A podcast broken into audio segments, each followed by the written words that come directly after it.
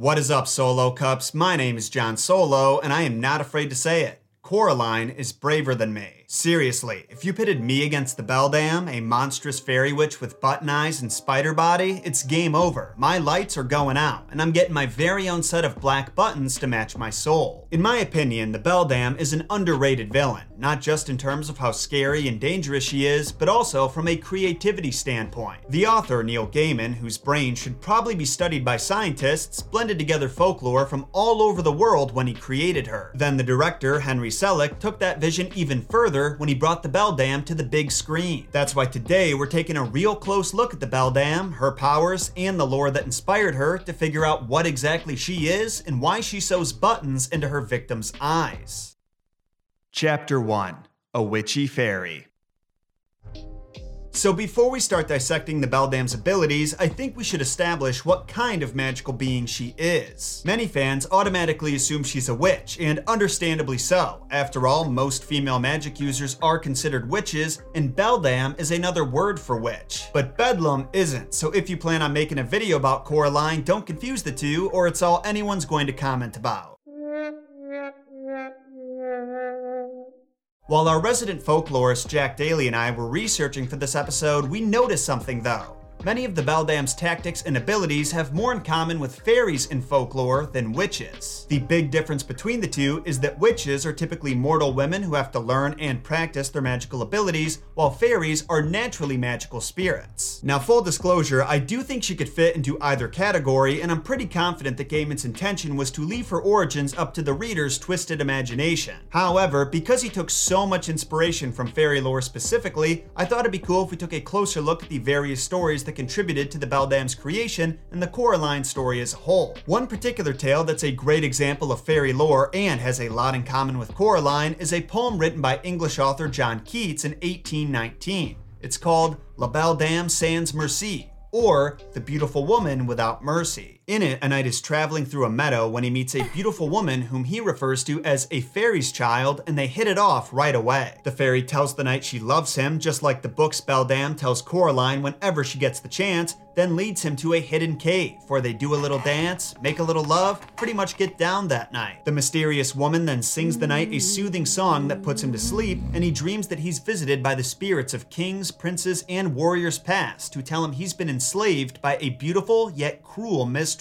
Very similar to when Coraline speaks with the spirits of the Beldam's previous victims in her dream and while she's trapped in the mirror. Then, when the knight wakes up, he finds himself completely alone on a cold, wet, grassy hill, and the mystery woman is nowhere to be found. From there, he stumbles back to town where he tells an unidentified listener about his journey before ultimately succumbing to whatever curse the woman put on him and presumably dies. As you can see, there's quite a bit of overlap here. There's the wandering protagonist who meets the fairy seemingly by chance, and it just so happens that fairy can give them everything they ever wanted. In Coraline's case, she wanted a world full of fun and games. She wanted parents who paid attention to her. She wanted to feel loved, and that's exactly what the Beldam gave her. Similarly, the fairy in the poem led her victim into her magical world and loved him just as the Beldam did for Coraline. But to borrow a line from the book, she loved Coraline as a miser loves money, or a dragon loves its gold. In the other mother's button eyes, Coraline knew that she was a possession, nothing more. This love that both fairies felt was more about what their victims provided them with, not the victims themselves. This kind of fairy could be considered a Leanan Sidhe. The Leanan Sidhe comes from Celtic folklore and is known for bestowing artists with love and inspiration to create great works that get them rich and famous. Then, when their lives seemingly can't get any better, she abandons them, causing them to get depressed, sick, and ultimately die, mirroring the fate of the knight and the three children. After which, she feeds on their corpse and drinks their blood, which allows her to retain her youthful appearance, just like how the Beldam has to feed on children to survive and keep her magic at its strongest. But what's really cool is that in both the book and movie, we get to see what happens when her powers are pushed to the limit. As time goes on and as Coraline recovers the children's souls that give the Beldam her strength, the world that she conjured up begins to crumble, and the cracks in her illusion literally start to show. What is wrong with your face?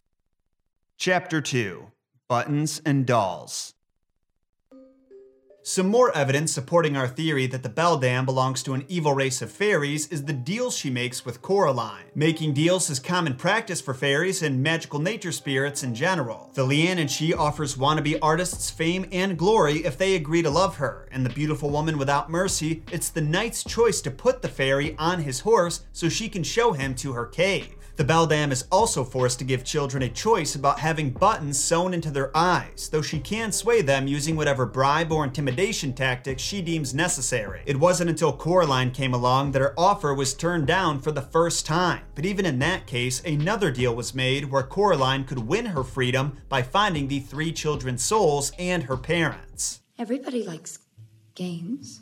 But I know I'm not the only one who read the book and wanted to know more about the Beldam's fascination with buttons, and why they incorporated dolls into the movie version. What inspired Gaiman and the director Henry Selick to include them? Fortunately for us, Gaiman talked about this during an interview. He said he was inspired by a story written by Lucy Clifford in 1882 titled The New Mother. In this story, a mother abandons her two little girls after they seriously misbehave and is replaced by a new mother who wears long black robes, a pair of glass eyes, and a long wooden tail that she drags behind her. Beyond that, I think the most obvious reason for the button's inclusion is that they're creepy. It's unsettling to interact with someone when you can't see their eyes because their emotions and intentions are harder to read. Coraline can't ever tell what her other mother is looking at or thinking because her eyes are essentially covered with a mask, and that makes her all the more dangerous. As the old saying goes, the eyes are the windows to the soul, so without eyes, how can one even be sure that one has a soul? And when you consider that the children who accepted the Beldam's offer to replace their eyes with buttons all had their souls scattered throughout the world, it's hard denying there's a connection there. She will take your life and all you are and all you carest for, and she will leave you with nothing but mist and fog. She will take your joy, and one day you'll awake, and your heart and your soul will have gone. A husk you'll be, a wisp you'll be, and a thing no more than a dream on waking or a memory of something forgotten. Another interpretation I like is that the buttons symbolize that the Beldam sees her victims as dolls or playthings to be controlled. The characters that she crafts in her world are all forced to obey her orders, and when they refuse, they suffer the horrendous consequences. And speaking of dolls, the Beldam's DIY lookalikes are nowhere to be found in the book, but they remind me of a creature from European folklore called a changeling. Changelings are the deformed offspring of fairies or elves that are substituted for a human infant just like how the Beldam's dolls replace her victims, whether it be Coraline, her parents, or even Wybie's grandma's sister. According to legend, abducted children are either given to the devil himself or used to strengthen fairy magic. The second option, I would argue, is comparable to what the Beldam does with them. But as fascinating and spooky as the dolls and buttons are, there's an even more intriguing element of the Beldam's abilities that I want to talk about next.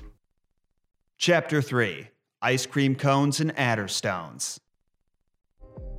Did you ever notice how much emphasis the Coraline book and movie place on food? In both versions, literally, the first thing the Beldam does when meeting Coraline is offer her dinner, and she continues to offer her food, drink, and snacks up until Coraline starts the Finding Things game. By my estimation, there's a few possible explanations for this. One, the Beldam is trying to fill a mother role, and the stereotypical mother is always shoving food into her children's faces. Two, she could be trying to fatten Coraline up so there's more for her to eat, like the witch in Hansel and Gretel. Or three, and this is my personal favorite, the food in the other world has power over the mortals who eat it, just like food in fairy folklore. Humans have been warning each other about the consequences of eating food that's offered by magical beings since the earliest days of oral storytelling. Sometimes the food has damaging magical effects like the pomegranate seeds that curse Persephone to stay in the underworld, and sometimes it's just plain disgusting, like when the troll tricked Little Red Riding Hood into eating her grandma's flesh and drinking her blood. Now we can't say for certain what effect the Beldam's food has because neither the book nor movie explicitly say. There are some theories online online purporting that the food makes her more confused, vulnerable, and susceptible to the Beldam's magic, but that's never explicitly stated, though you could argue that it's implied. After all, the Beldam herself never actually partakes during mealtime in the film, and this appears to be consistent with the book's universe, because in this same scene, the text mentions the other mother serving the food, Coraline eating it, and that's it. Also, later in chapter 6, we're told that Coraline spent the night in the other world, and when she puts the Adder Stone that Spink and Forcible gave her in her pocket, the text reads She put the stone into the pocket of her jeans, and it was as if her head had cleared a little, as if she had come out of some sort of fog. Once again, we have no way of knowing if that cloudiness was caused by the Beldam's food or just by Coraline spending so long in that realm,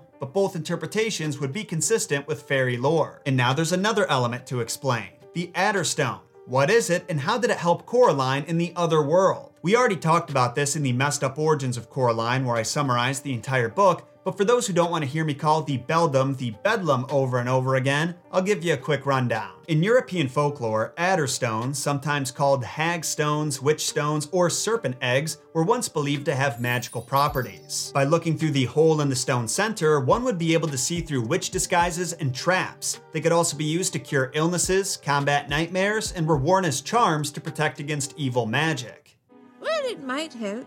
They're good for bad things sometimes. No, they're good for lost things. The reason for their name, Adderstone, comes from how people thought they were made. An adder is a kind of snake, and many believed the stones were the hardened saliva of several serpents massing together, while the perforations were caused by their tongues. So, not exactly the same as Spink and Forcible carving it out of old dried taffy, but hey, it made a cool stop motion scene, right?